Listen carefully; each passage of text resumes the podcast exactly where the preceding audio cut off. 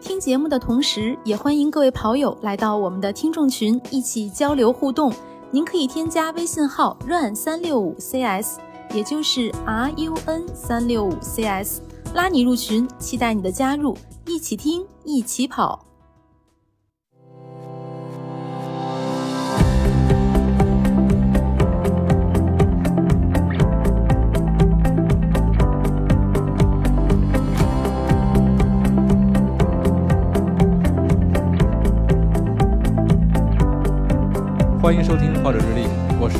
在训练的时候带心率带的男子。Hello，大家好，我是最近天天都在用心率带呃跑步的佳宁。Hello，大家好，我是跑步数据控的老苏。欢迎老苏再次做客跑者日历。第二次来老嘉宾了，呃，最早的时候请老苏来跟我们聊过两期，对吧？呃，有一期是讲跑步，关于跑团，然后还有一期是讲跑步手表，也是大家觉得这个老苏是一位特别专业、特别有料的嘉宾。嗯所以今天再次请到老苏，其实我们要给大家聊一个特别专业、特别专项的一个设备，就是心率带。对好，啊好啊，这个这个心率带其实大家都用啊。我们从最一开始的这个大家关于心率心率带的一些迷思来说吧，呃，因为我们现在可以看到市场上心率带主要有两种，一种是光电的，那大家可能运动手表上面都会有，然后还有一个就是心率带。那对于跑者来说，大家都说这个，呃，如果你想严肃跑步，或者说是想提高成绩的话，你最好还是买一个心率带。呃，那就是想问问老苏，为什么呢？大家都为什么会说心率带比这个光电心率更加准？它们的原理有什么不同呢？呃，这么说吧，就是先说说它们俩的一个原理哈，还有一个就是它的嗯佩戴位置，这个可能都影响它的一个精准度嘛。第一个是先说原理，我们一般大家戴的运动手表或者叫手环也好，就是它的一个呃这种光电心率的原理呢，一般现在叫 PPG，就是它的全称叫光电容积脉搏波描记法。啊，这个名字很长啊，我们不用管它。好长，对，我们不用管它，就是它其实就是测量你手臂上里头心脏那个不是要泵血吗？动脉那个血管，你测量血液的波动，嗯然后通过你手表上的绿光照进去，它反射回来，然后来计每一次之间的间隔，然后来计算出这种心率。啊、这个呢，就是这个光电心率呢，它有有它这个原理是这样的，而那个呃，我们的心率带呢，它是一般是戴在胸上嘛，胸上它、它的原理就是跟我们平时在医院做那个心电图的原理是一样的，它就侦测胸口的心电信号的，所以它这个准确度要比呃要比那个光电要高很多。怎么说？为什么这么说呢？一个是那个它只因为它的原理就就是侦测胸口这个附近的一个电压，从位置来讲，它是更离心脏更近。从因为还有一个呢，就是你看光电手表，它是在手臂上，你其实从心脏从血液从从你胸口这个蹦到那个那个手臂上，其实还有一个过程，对吧？所以一般来对对讲，嗯其实呃，我们那个光电呢，它的延迟会比胸胸式的心率带，它会晚那么几秒。啊、不一定哈，就是大概我我之前测过，好像大概有十秒左右，就是或者嗯七八秒、哦都不一定，就是大概每个人可能会有点点区别，大概是这个数。然后呢，光电心率还有一个什么问题呢？就是你你们可能戴过运动手表都知道哈，就是在冬天的时候会出出现光电心率飘的离谱的情况。嗯就是冬天是什么情况呢？就是因为我们冬天天气冷嘛，特别是你把手腕露在外面，你又想看数据，又想把你你没办法，你只能把那个手腕放在那个露露天的情况嘛。那那样子的情况下，因为你这个时候血管在收缩，你的信号在减弱，所以它测的啊光电信号就会差很多。所以你在冬天用那个光电手表的时候，经常出现一上来就可能一百五六或者是一百六七都有可能。还有就是，对，嗯，还有像光电手表呢，它还光电心率这种呢，还受到其他的一些影响，呃，我最近可能大家的反应比较大的一个问题就是，有的人，比如说我手臂粗一点的或手臂细一点的，佩戴同一款手表，它可能就是这种贴合度啊，它会影响到你的心率的准确性。就比如说我一个细手腕，那如果我要戴一个很大的一个手表的时候，那这个时候的光电心率的准确度它就没那么准，因为它毕竟贴合度不好嘛，因为。只要是漏光了，它肯定就会贴合度不好，这个是一个问题。就是说，明白了，嗯嗯，就是说这个光电呢，受到很多外界因素，还有你比如说，有的人，比如说，呃呃，有些男士哈，就是毛发就是毛比较重的那个，它可能也会影响，因为它毕竟是要就是。光照照进去嘛，你如果中间有遮挡物的话，它这个光照就会受影响。毕竟隔了一层毛衣。对，你说对了。是，嗯。所以从他们测量的方式来讲，就是有有这么大的区别，导致他们这个准确度不一样。我曾经看到过一个报道啊，就光电心率啊，有光电心率这么一个手表，你把它戴在一卷那个手指上，它也能测出数据来。啊，对对，这个太逗了。所以，所以说，就是说，这种就是光电心率，在有些很多受到外界干扰的因素，它比较多。它不像那个心率带，只要你戴好了、戴准、戴紧了，然后就戴的就合适了，基本上就不会出现那种呃波动的影响。还有现在有些手表，特别是关电心率的时候，有些手表它会受到那个步频信号的影响，就是说你发现你的心率跟步频一模一样。还 有有这种的，我不知道你们发现过没有哈？肯定是有。那那还真没有，我我目前没有发现过。就是这个，如果要是步频跟心率一一模一样的话，那我最大心率估计得奔着二百一去了。对呀，对呀，数值数值一模一样是吗？对，它这个个别个别型号的有些手表偶尔会出现，它不是说经常出现，就是偶尔偶尔你会遇到。哎，那刚才老苏说这个，我们心率带它其实是测量那个呃胸部那个位置的心脏的电压是吗？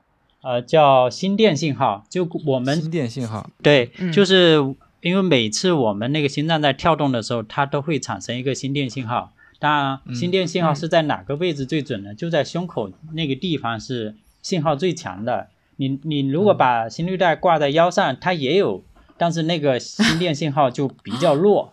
就是你把心率带戴在那个腰上，它也会有信号，但是那个你如果有有波形的话，能看出来那个波形比较比较小，就是数值比较小，对，比较衰减了。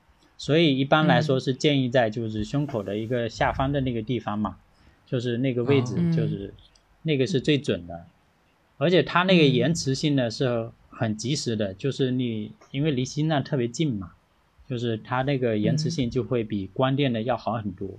确实确实，那我们刚才呃通过老苏的介绍，知道了收集心率数据有这么两种方式，它们之间的区别是什么？哪个更准确？然后就是拿到这个心率数据之后，其实应该是给外面的这个设备去传输这个数据。我们知道市面上也有两种不同的协议，一个是 ANT 加，另外一个是蓝牙，对吧？那老苏能不能给我们简单介绍一下这两种不同的协议？啊，好，就是其实呃，心率带的主要的通信协议啊，都是叫做无线传输协议嘛。它是通过，因为最早还是有线的，就是后来有无线了之后，现在市面上比较流行的就是 ANT 加和蓝牙。那么 ANT 加呢，最早是由佳明啊，佳明这个公司拥有的一个，它底下的一个子公司吧，就是。呃，就是发明的吧。然后它刚开始主要是为了健康和训练和运动这方向的一些配件啊，就这些连接啊，做一些协议。所以这个协议呢，早期用的确实会比较多。但是呢，这几年呢，因为蓝牙，呃，它已经发展到第五代了吧？呃，就是蓝牙这一块呢，技术越来越成熟，然后。功耗也做的可以，就是因为原来 ANT 加有一个一对多和功耗低的特点嘛，但是现在呢，因为呃 ANT 加这一块呢，它的适配度不如蓝牙，为什么呢？就是现在所有的你看手机，呃，现在新出的手表、运动手表各类的运动手表肯定都支持蓝牙，但不一定支持 ANT 加。现在像手表支持 ANT 加的，像佳明肯定支持嘛，因为这个是佳明手表的，对他自己的。然后现在像高驰啊，然后博能不支持，然后好像不太多，就是厂家品牌不太多，但是支持蓝牙的就特别多。基本上你只要这个运动手表支持心率带的，它基本上是支持蓝牙协议的。因为你现在你看啊，手表跟手机的通信靠的就是蓝牙，它不是靠 ANT 加，就是你同步数据嘛，就是靠的蓝牙。对，那我可以理解这个 NNT 加这个现在主要就是给这个心率数据传输来用是吧？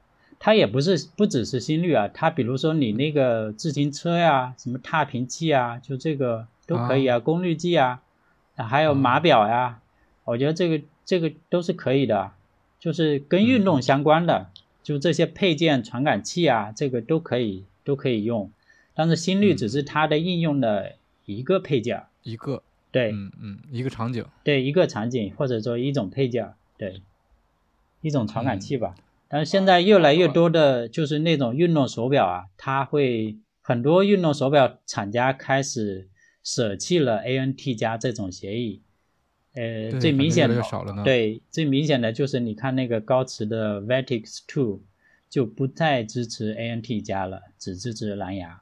也是随着这个蓝牙技术的进步嘛，刚才老苏说了，蓝牙它这个越来越稳定，传输速率以及这个功耗也越来越好了，所以更多的厂家采用了蓝牙这这样一个形式。那，嗯，传输数据我们也知道了，那具体能传输哪些数据呢？就比如说这个心率带，除了能知道我们这个训练当中这个心率的变化，那还有哪些数据呢？其实从我看来，可能主要就是心率了吧。其他的还有一些另外的，对对对，另另外的一些数据嘛。一直想知道，就是心率带除了测心率还能干嘛？因为我觉得它在那个位置，它应该还能再测点别的吧？干点别的是吧？能干点别的吧？对，这个要看你心率带的品牌，就是它赋予它的一个什么功能，有没有赋予除了心率以外的一些功能？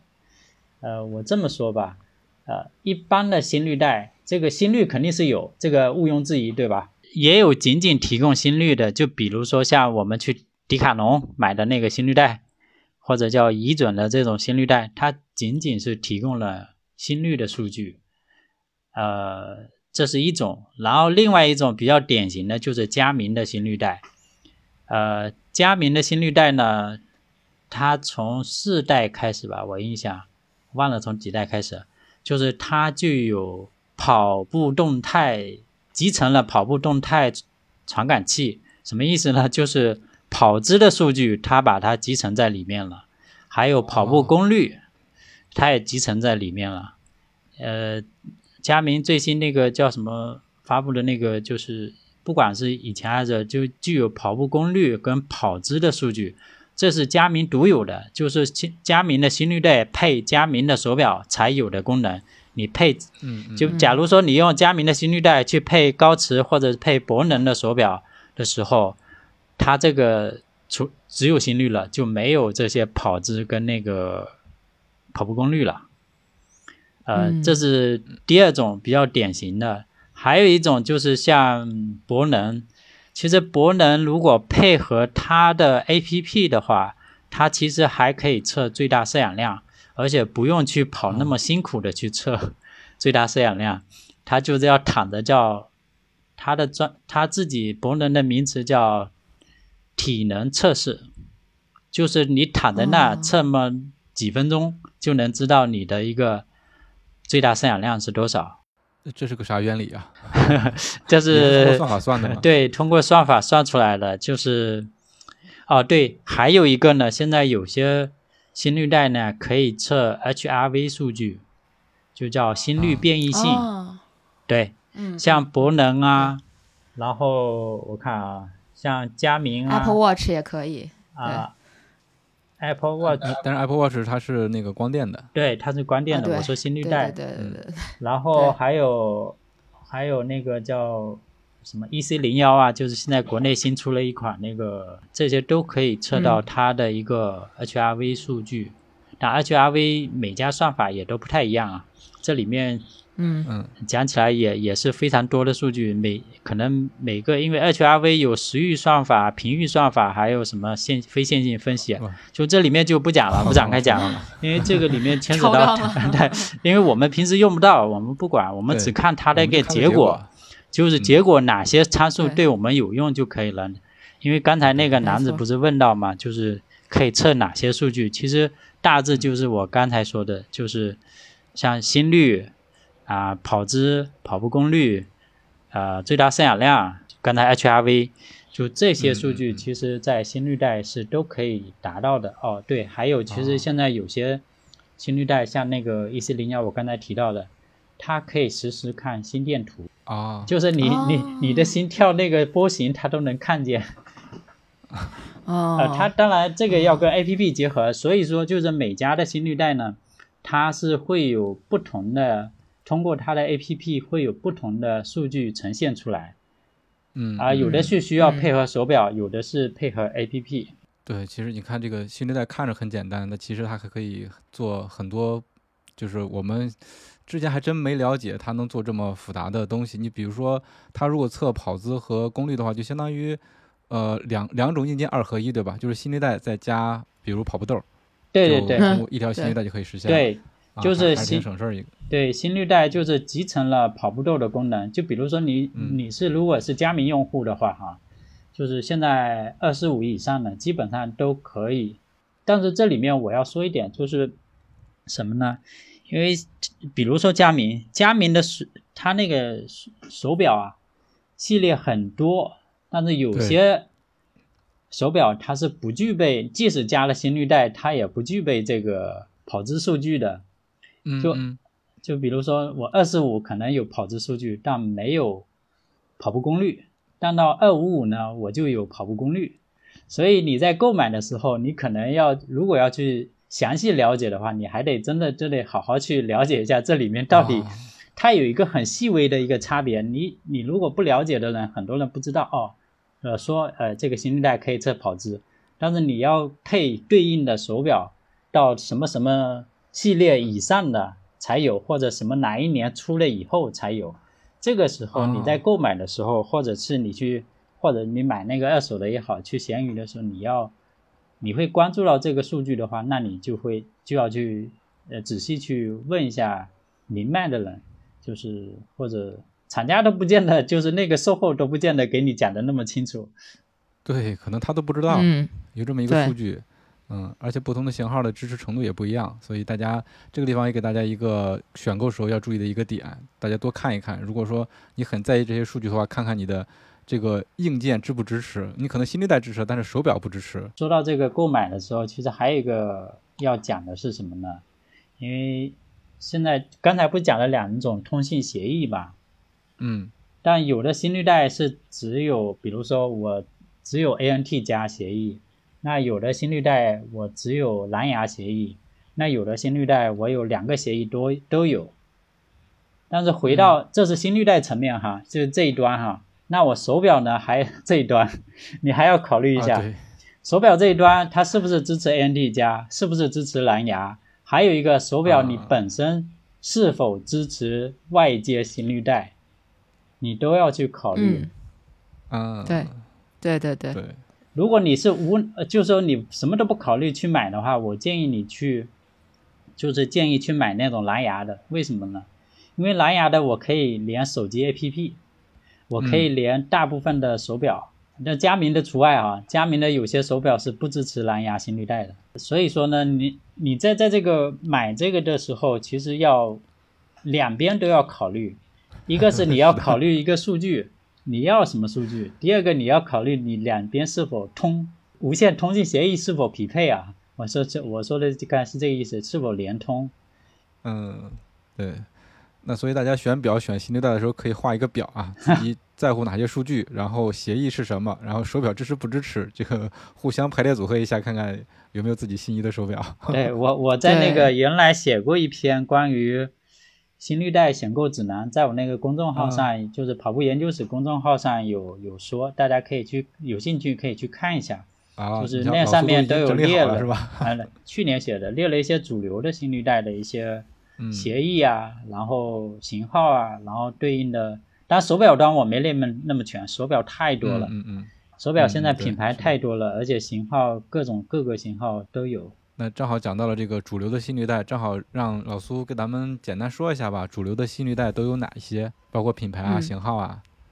呃，主流的现在基本上是各个运动手表品牌的配件，就是比如说佳明，嗯，佳明的心率带就就比较它的型号相对比较多哈，就是从早期的那种。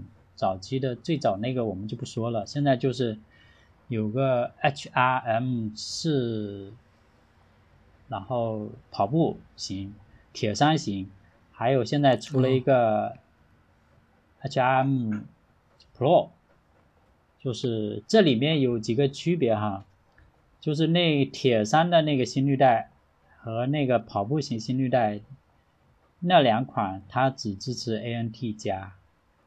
所以你在购买的时候要注意，除了一般来说就是只支持高驰跟那个不佳明自己跟高驰的一些型号的手表，然后其实你如果为了更加通用，其实佳明新绿带在买的时候最好是选购那种双模。双模的意思就是两种通信协议都支持的。哦，这就是双模的意思。对，哦就是啊，加跟蓝牙。对，就就是两种协议都支持，我们叫双模。其实还有一种叫三模，就是还有一种，还有一种就是应该说就是心率带的标杆吧，就是博能的 H 十，因为它还有一种协议，不过那种就是除了蓝牙 ANT 加，还有 GY Link 吧。就是那个协议一般用的少，在健身房用可能比较多，就是跟健身器械的一些连接。但是国内就是对，那我们那个可能用的比较少，就是对于跑步来人来讲用的比较少。就是跑步人你，我觉得建议就是，你如果什么都不用考虑的话，就是或者那个预算也够的话，我建议是直接就去博能的 H 十。这个是因为现在专业运动队基本上都在用这个。嗯嗯嗯。呃，刚才讲了一个佳明，一个博能，然后其实还有其实比较大众的就是，呃，价格差不多的就是那个迪卡侬仪准。嗯。还有麦金，还有呃，其实松拓也有，松拓。松拓也有。对，松拓也有。波杰那个男子，你不是有一条吗？松拓的。对对对，我有一条松拓的，松拓的是蓝牙协议的，它它只有蓝牙协议。对，然后还有我刚才讲的提到的前面讲的 EC 零幺，呃，EC 零幺这个呢，其实有点意思，因为它是它这个我多说两句哈，这个这个牌子就是叫深圳的一家公司在做，它也是新开发的。我前期我曾经参与。参与了它前期的一些测评啊，从它研发的时候我就参与进去了，就做这个东西。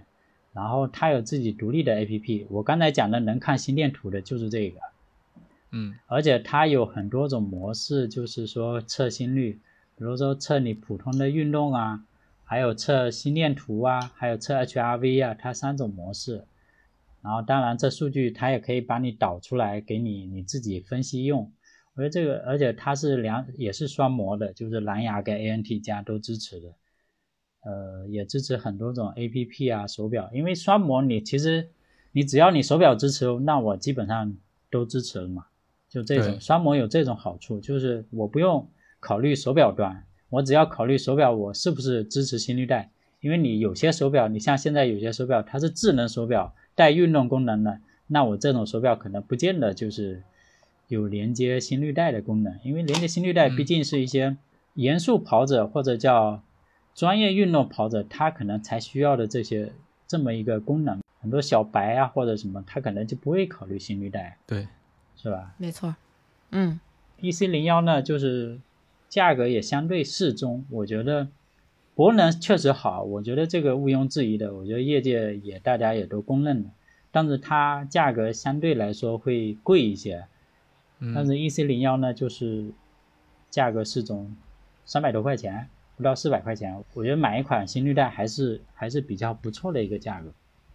嗯嗯嗯。嗯，那像刚才老苏说的，因为我没买过嘛，迪卡侬的跟那个乙准的，它是不是就只有心率功能？啊，对就他们只有心率功能，而且是只有蓝牙。所以这个其实心率带它的价格跟它所支持的数据类型也是有关系的吧？对，比如说你能测的数值多，它说明传感器就多，或者说算法更复杂。它也不完全是。其实你看，像博能，它其实其实怎么说呢？它支持的数据并不多。它除了心率啊、HRV 啊，还有最大摄氧量什么的，它也不支持像佳明那么多，里面加了一个那个跑姿的一些传感器在里面，就给大家有一个测跑姿的功能，它也没有。但是它价格就是贵，为什么？就是这个东西它就是准，还有一个是佩戴舒适性。啊，啊，嗯，就是为什么 你看苏炳添都在用 H 十，啊，啊 这个这个厉害了。对啊，就是说专业运动队的人，他们大部分就是还有很多我我知道的很多实验室啊，很多也用到这个 H 十作为一个标杆，嗯。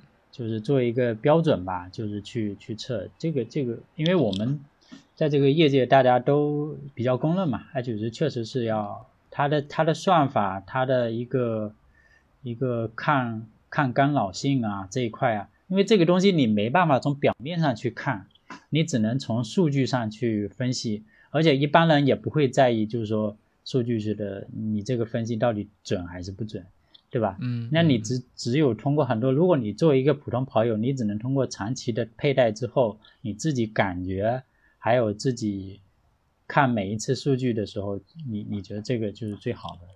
刚才老苏已经给咱们介绍了市面上主流的这样一些心率带。那比如说我心率带现在买了，买过来之后，呃，平时怎么保养也是个问题。其实，在群里面大家问的最多的就是这个心率带到底怎么洗，能不能直接放洗衣机里头洗，还是要手洗？对，老苏给大家解答一下。对，我不建议放洗衣机洗，嗯嗯可能不会洗坏，但是不建议，有可能把那个心率带，因为心率带你知道大家有一个导电带嘛，有个导电胶，知道吧？你们戴过都知道，就是在那个胸口，对，在嗯那个心率传感器，就中间那一块凸出来的那一块，那个是心率传感器，然后或者叫跑姿里面，像佳明有集成的那个呃跑姿传感器，然后嗯。真正嗯。导电的那个呢，那个胸带呢，那个胸带其实是要上面有两片的比较长的那个导电胶，那个电信号是通过导电胶，然后传到你的呃你的传感器里面去，然后再进行后面的一些计算。所以呢，你的心率带，我我的建议是什么？清保养就是用手洗，每次你跑完了去洗澡的时候，就用清水去嗯冲一冲，而且尽尽量把那个传感器给拿下来，因为现在的大部分那个传感器很容易取，一抠就掉了。嗯，对对对，对对对，对，一抠就拿下来了嘛。就是这种，呃，就是用清水洗一下，然后你不要等了用了一个月了，全是汗了，汗的都已经积了好几层了，然后你再去洗，呃，那样子一个是一个是什么呢？一个是你汗液，因为汗液本身有盐分嘛，那个东西嗯可能对你的心率带、胸带哈，我不是说传感器啊，胸带的那个使用寿命是有影响。然后另外一个呢，可能会影响你的那个导电胶的那个，呃，那个导电性。啊，而且搁洗衣机里面你，你洗衣机里给旋转几下，那个导电胶如果弄弄得不好了，可能脱落是吧？对对，也不我我没洗过啊，我不知道会不会脱落。没人拿这个做实验。对，这个我倒是放洗衣里洗过，但是我是快洗的那种，就是它洗的时间不是特别长。然那我也不后在老苏说的，我也不建议。嗯对对对，呃，我以后也不会放洗衣机里洗了，因为在老苏说的同时啊，我把我的这个新热带拿出来看了一下，确实有两片导电胶。啊我一开始不知道这是什么玩意儿，嗯，对，我还以为它是要防滑的一个条之类的东西呢。呃，可是导电胶不是要往上面放加水的吗？你你你不知道吗？啊，还要加水吗？呃，我我不知道。呃，是这样子，加水呢，一般就是其实佳宁提到这个问题呢，确实是存在的。在冬天的时候，特别是北方的冬天，怎么加呀？就是 皮肤比较干燥的情况下，就是皮肤包括你导电那个心率带那个，呃，比较都比较干燥嘛，你空气也干燥，嗯然后皮肤也干燥，还有你的你穿的那个衣服啊，就是那个我们都是那种速干的嘛，速干的一般嗯不怎么防静电，是不是？所以这些呢原因呢，就是加从加起来呢，你最好如果让心率带更好的导电性，在特别在冬季啊，夏天好一点，可能大家出门就就有汗了，那个就可以了，相当于汗就可以当了一个。你在那个冬季的情况下，你用那个水蘸一下，啊，把那个导电胶那个位置啊涂抹一层，增加它的导电性。这个我是真不知道，你不知道是吧？我不知道。因为你如果不呃，我我之前遇到过是什么呢？就是你如果出门什么都不处理，然后直接就去跑了，呃，你很有可能会出现刚开始刚开始的那一段心率非常高，啊很有可能就是就是头五分钟心率非常高，然后过了之后，你你那个导电好了之后，它就心率回到正常的状态。哎呀，这个我要回去看一看我的冬天的跑步数据。嗯，对，你可以看一下是，有可能不见得都，大部分会有这种情况，但也不见得你是说说我我从我的使用经验来讲，我觉得博能的稍微好一点，你不涂有时候也，呃，大部分也不会出现，但也也会出现，因为这个时候跟你的外界环境是有关系的嘛，嗯，嗯就是说嗯还有跟你的皮肤啊、干燥度啊有有有有关系。哦，没错，嗯，是的，不，呃我对这个我手头的心率带有了新的认识啊，一直以为它是防滑的。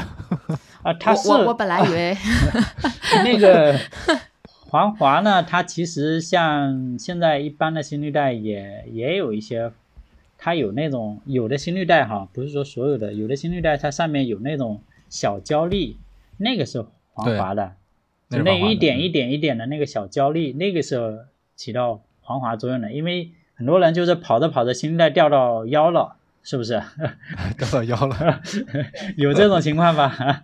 我我估计你们都遇见过吧？就是我还没遇到过。呃我倒是没有，因为为呃，我南哥先说你为什么？是吧？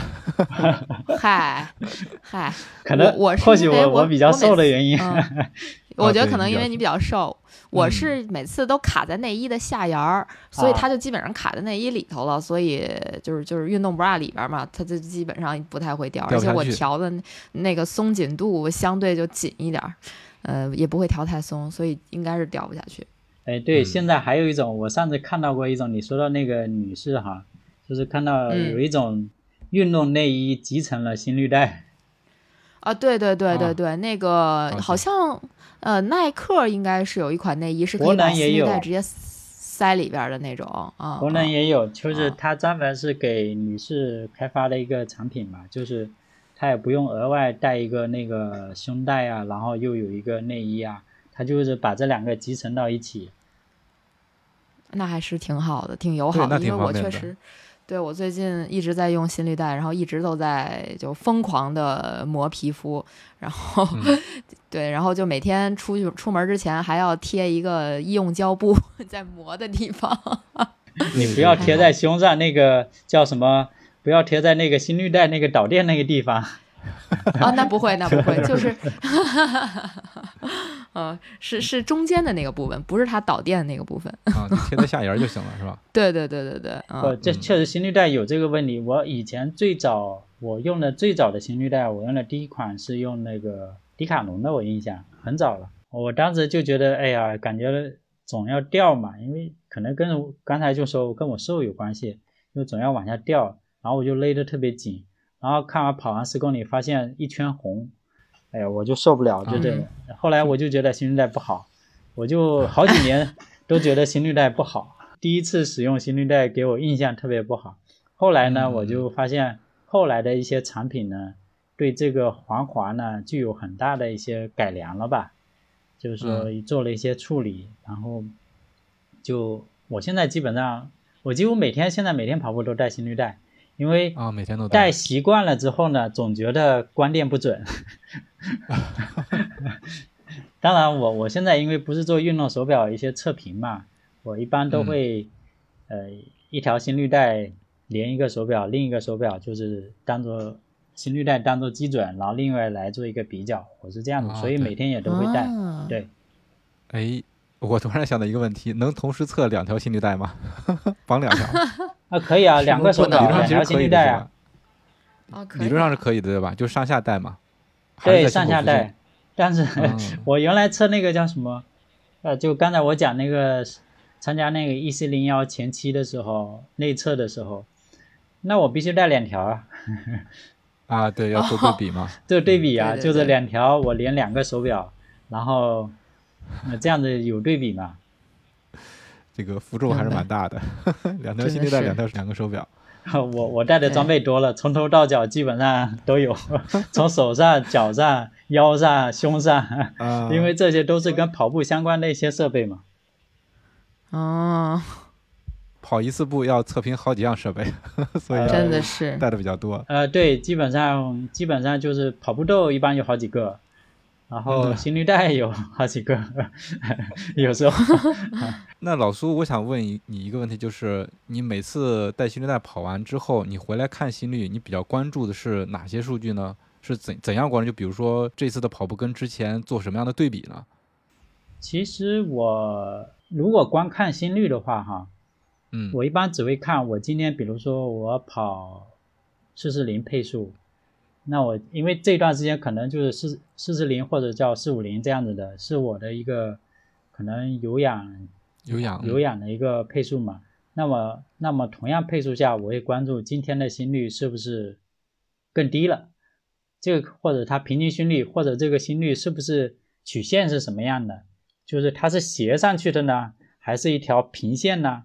如果是一条直线呢，说明我今天其实状态很好。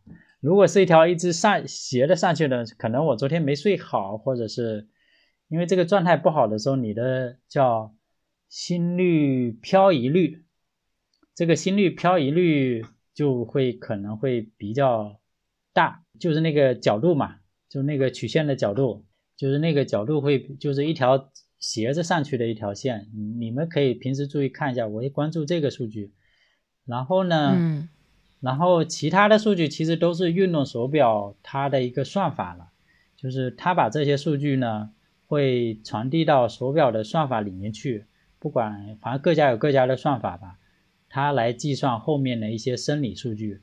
呃，我刚之前讲的为什么要用心率带呢？就是你心率带测出来的运动情况下测出来心率越准，你算出来的后面的数据越有参考价值。现在所有的生理数据。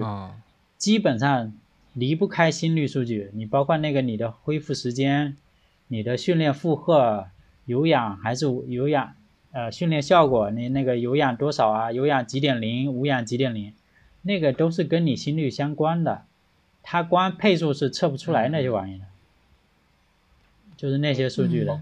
对，是都是基于心率的，比如说你的这个疲劳程度是吧？对，疲劳程度啊。还有，你看现在那个，你比如说那个跑力啊，它也是心率是一个，呃，主要的一个参考值，心率跟配速这两个，你如果心率不准，假如说你同样五分配速，我突然今天心率飘到我正常情况下一百四，那我今天突然心率不准，我就飘到一百六十多，那你一下子你这个今天的跑力就没有参考价值，或者你今天的训练负荷就没有参考价值，它就是不准的，你算出来的就是不准，就是一个虚的数据。呃，你比如恢复时间，它给它你那么高的心率的时候，它恢复时间，比如给你算个四十八小时，本来你正常情况下十八个小时你就恢复了，对。但是这个这个你心率一旦高了之后，它那个恢复时间立马就，呃，就高很多。所以，嗯，所以你心率准是所有后面生理数据和其他的一些你训练效果还有训练。呃，状态的一个反馈的所有的一个基准，你这个不准，后面全不准。其实这就是为什么要用心率带的一个原因，对吧？你要测出一个比较准确的心率，然后这个心率是所有后续算法的一个基础，怎么说？基础的一个基础数据，对吧？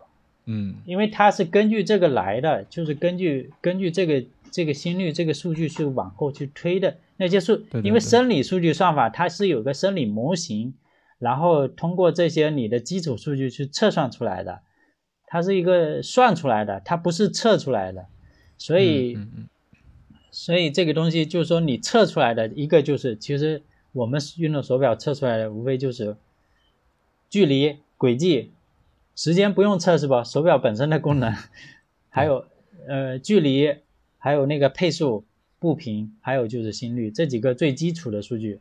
你这几个准了之后，后面的生理算法那是看各家本领，各就各个嗯厂家的一个就是、呃就是呃各各家的算法了，对。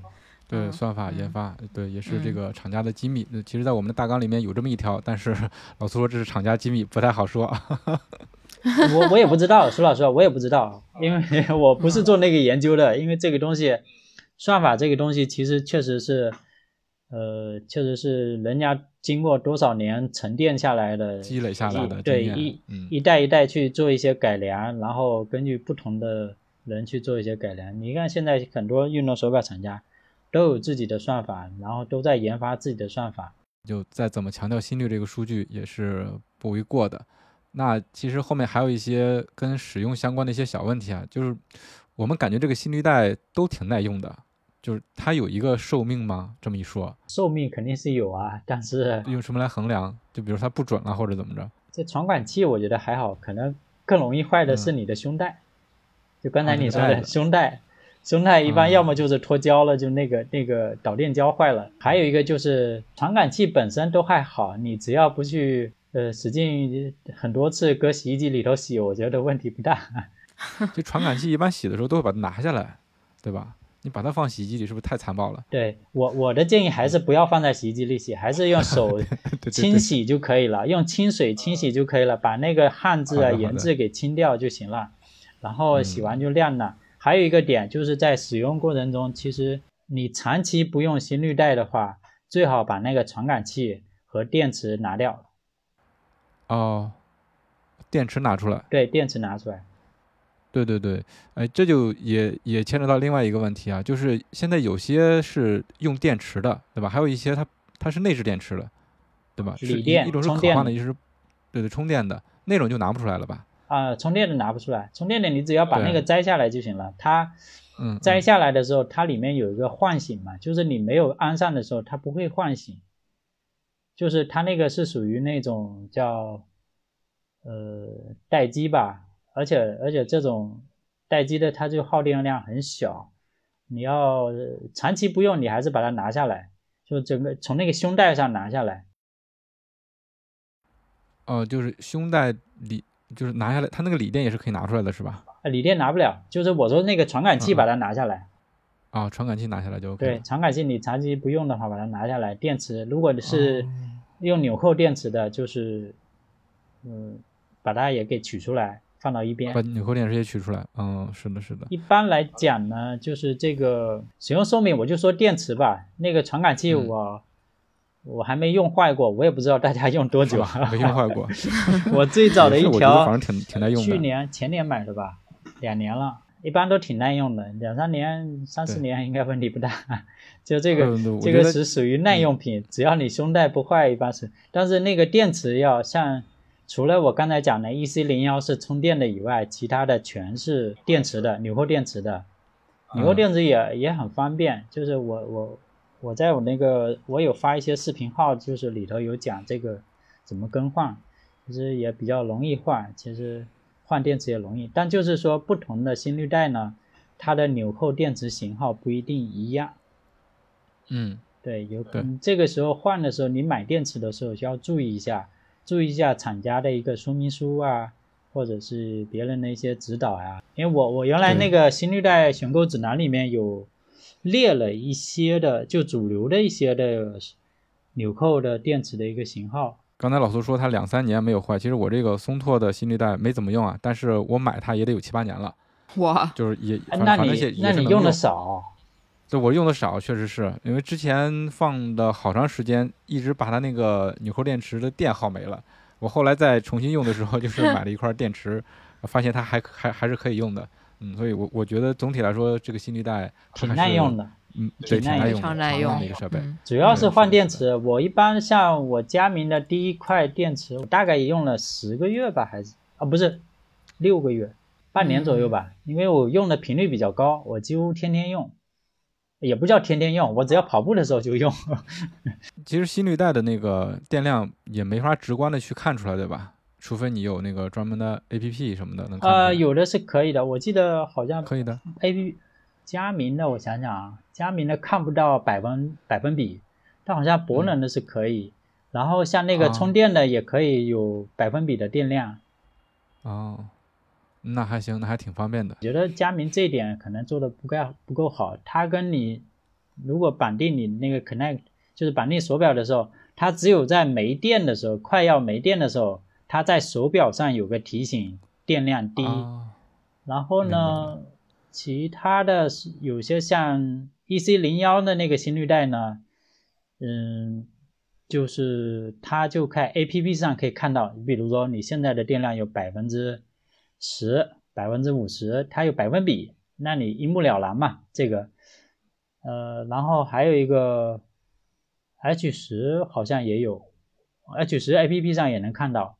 我回头确认一下，我不太记得了。其他的也都没看不到电量，就是它只有。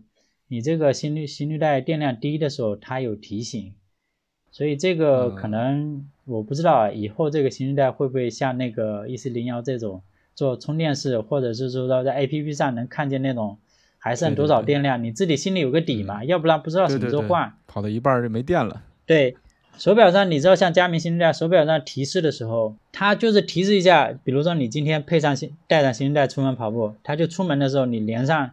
快连它连连接之后呢，它就提示一下，然后一会儿就没了，你都不知道它，你有时候不注意看还看不见。它不是一直在表盘上的啊？那不可能的，那怎么可能一直？它表盘就那么点地方，你不像那个叫什么 手机一样可以到后台去。嗯嗯，它这个不行的，它只能是说闪一下，大概几秒钟，啊，说明你这个电量低，然后啊，知让你知道一下。那以后你你要下次再看，那你只能是下次在跑步的时候连充之后，你再看到。那跑的时候也挺纠结的，我这个心里到底测上没测上呀？是吧？啊，对，有时候会有这种纠结的，会的。嗯。特别是心率低提示了之后，其实一般来说，像我佳明的印象比较提示了之后，一般或者是那个博能的，就是会再跑个几次是没有问题的，但还是及时换会比较好。你并不知道今天你跑了是用心率带数据还是还是那个还是那关电的心率。这里再说一点啊，之前有一个跑友问，他买了一条博能 H 十心率带，他就在纠结我这个手表连了心率带之后，我这个心率到底是来自于关电呢，还是来自于心率带呢？他一直有这个纠结。嗯。我说你不用纠结，如果运动手表厂家连这个都优先优先级都没做好的话，我觉得他就别做运动手表了。所以他是，所以这这个就一般来讲，你只要是你连通了之后呢，就是你的心率带跟你的一个手表绑定了之后，肯定是优先心率带的，不会就是说，呃，还用关电的。当然了，这里绑定没绑定，这个如何显示，怎么？啊，怎么确认？这个每家有好有坏，我也不细说了。各个手表不太一样。真是平时使用的时候，还真是有不少的要注意的一些细节问题哈。对对对，尤其是沾水那个，南哥一定记住了啊。我沾沾水这个我 算了吧，这冬天沾水我还是，哎呀，到冬天再说啊。哎，对，确实挺凉，我我替你亲测。冬天 沾水很凉，你可以沾温水嘛。啊，沾温水是，你开水沾那个冰水啊，来点开水。那按照这个一般来说，应该进入我们的这个推荐时间了。今天其实我们就给大家推荐老苏在这个录制过程中一直在提到的一款心率带吧，叫做 E C 零幺。对，这个也是老苏在前期他们研发过程中有参与进去的。那请老苏再着重的说一下吧，它这个心率带的一些特点。好。因为这个心率带也刚出没多久，我是从去年就开始参与了去年下半年嘛，就参与了一些前期的一些测试，它内测了好几轮，也找过全国的一些跑友，在我们那个跑步研究室里面找了很多跑友去做一些测评，全国各地嘛，然后高矮胖瘦都有，就是这种要多采集数据嘛。然后现在它这个有一个特点，我刚才讲了一个特点就是双模，呃，支持 AND 加跟蓝牙，就是说支持市面上所有的，呃，基本上只要你手表支持，它基本都可以支持这种，都可以连通。然后第二个呢，它就是说它有它有很多种模式，有三种模式，就是普通的运动模式，还有 HRV 模式，还有 ECG 模式。这个三种模式的区别，它其实就是采样率的不一样，就是多少赫兹多少赫兹是不一样的，就是精准度不一样嘛。嗯，这是一第二个。然后刚才我讲比较有意思的是什么呢？它可以实时的看你的心电图，就比如你把心率带带上了，然后连接上 APP，你就能看到你的心跳的一个那个，就看你看的那心电图一样的那个。那个，嗯，你做体检的时候那个心电图，对，它是实时的在给你一些数据，给你一些，呃，一些一些东西，这个比较有意思。然后它当然也有 HRV 这些数据啊，而且主要是它价格便宜，因为我说相对便宜啊，对，就是有这么多功能，然后对，还有一个功能，它就有一个离线存储功能。呃，我补充一下哈，就这个所谓的。离线存储是什么意思呢？你比如说，你一条一般的心率带哈，手表按开始，它就开始记录，心率带不能离开你的手表的通信范围之外，啊，因为它的数据存储在你的手表上，它要实时传过来嘛。但是有一些心率带它就有离线存储的功能，是什么意思？呃，就比如说有一些心率带它是可以游泳，那你在水下蓝牙是通不了，那怎么办？那必须得有离线的功能。离线存储功能，就是你只要按了开始之后，然后当你跑完就是游泳游结束了之后呢，你再按结束，然后再告诉一个指令给心率带说这结束了，它就停止记录了。但是这个数据呢，它是存在你的心率带里面。嗯，因为离线存储现在只有呃支持游泳的基本上都有这功能。还有一种情况使用场景是什么呢？因为比如说我在一个场地跑。跑操场嘛，那我我只要在操场这边，我用手机连心率带，我不用手，我没有手表，我就没有手表，我用手机连心率带，我就按一下开始，然后那边那我就去跑去了，跑圈去了，跑完了结束了之后呢，我再按一下结束，这个时候它也能记录，因为在操场范围有可能它那个已经超出了它那个蓝牙通讯范围嘛，那它也能记录下来，不是说因为断了通信它就没有数据记录。但是你一般情况下，就是你没有这种离线存储功能的时候，它就会断掉，就是就没有数据记录了，因为它那个存储数据是需要需要那个什么的。因为刚才聊到这，我补充一个话题哈，就是心率带有些是支持游泳，有些是不支持的，只能陆上运动，不能水下运动。对，这个我之前也不知道，就就是因为蓝牙吗？呃，不是，不只是蓝牙，就是它有几个方面吧。一个是刚才我讲的，就是这种里面是否有存储器嘛，这是一个。另外一个它防水，防水的问题就是它有些那个呃心率带，它只支持生活生活防水，就是什么意思呢？你可以拿来清洗啊、冲洗啊都没问题，但是在水下长时间呢，它不一定可以，这就不行。你看像那个乙准的、迪卡侬的，我印象是都。不能用于游泳，呃，松拓的好像是可以，我印象不太深了。你用过，你知道你用过游泳吗？男没没有，没有 是吧？带的少，游泳。你下次试试，下次试试把它泡坏了。还真是，老苏如果不说的话，我还真想不到这两点啊，就是一个是离线存储，一另外一个是游泳的问题，我之前还真是没有想过。因为蓝牙你在水下是通不了的嘛。这个我也不知道，对，我今天学到了不少。就是说，你买心率带的时候，你是否要买一个带游泳功能的心率带？那你这个要考虑。就是说，为什么那个像佳明它有跑步心率带跟铁三心率带呢？嗯，它这是有区别的。啊，知道了，知道了。所以咱们这个 E C 零一都是支持的。啊，E C 零一现在还不支持水下的，啊，还不支持水下。对它它现在还没有，啊，它是现在是有一个离线存储的这么一个对，有离线存储，EC 零一在老苏的介绍下，大家也可以看到它是一个性价比比较高的这么一个心率带。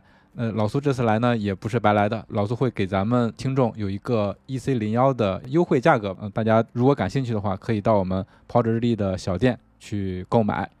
嗯，对对对，那行，今天我们也聊的差不多，我觉得从头到尾把这个心率带真的是讲得挺细的了。反正从我的角度来说，我是学到了不少的新的知识。那希望今天这个内容对大家也是有所帮助的。那今天的节目咱们就到这里了。如果你觉得有料有趣，请一定为我们点赞、转发和留言，这对我们很重要。我们也会不定期的选取大家的留言，在节目里阅读，让更多的人听到你的意见。另外，也可以全网搜索“跑者日历”，发现更多精彩和惊喜。谢谢大家，谢谢老苏。好，谢谢大家，再见，谢谢老苏，谢谢，拜拜拜拜拜。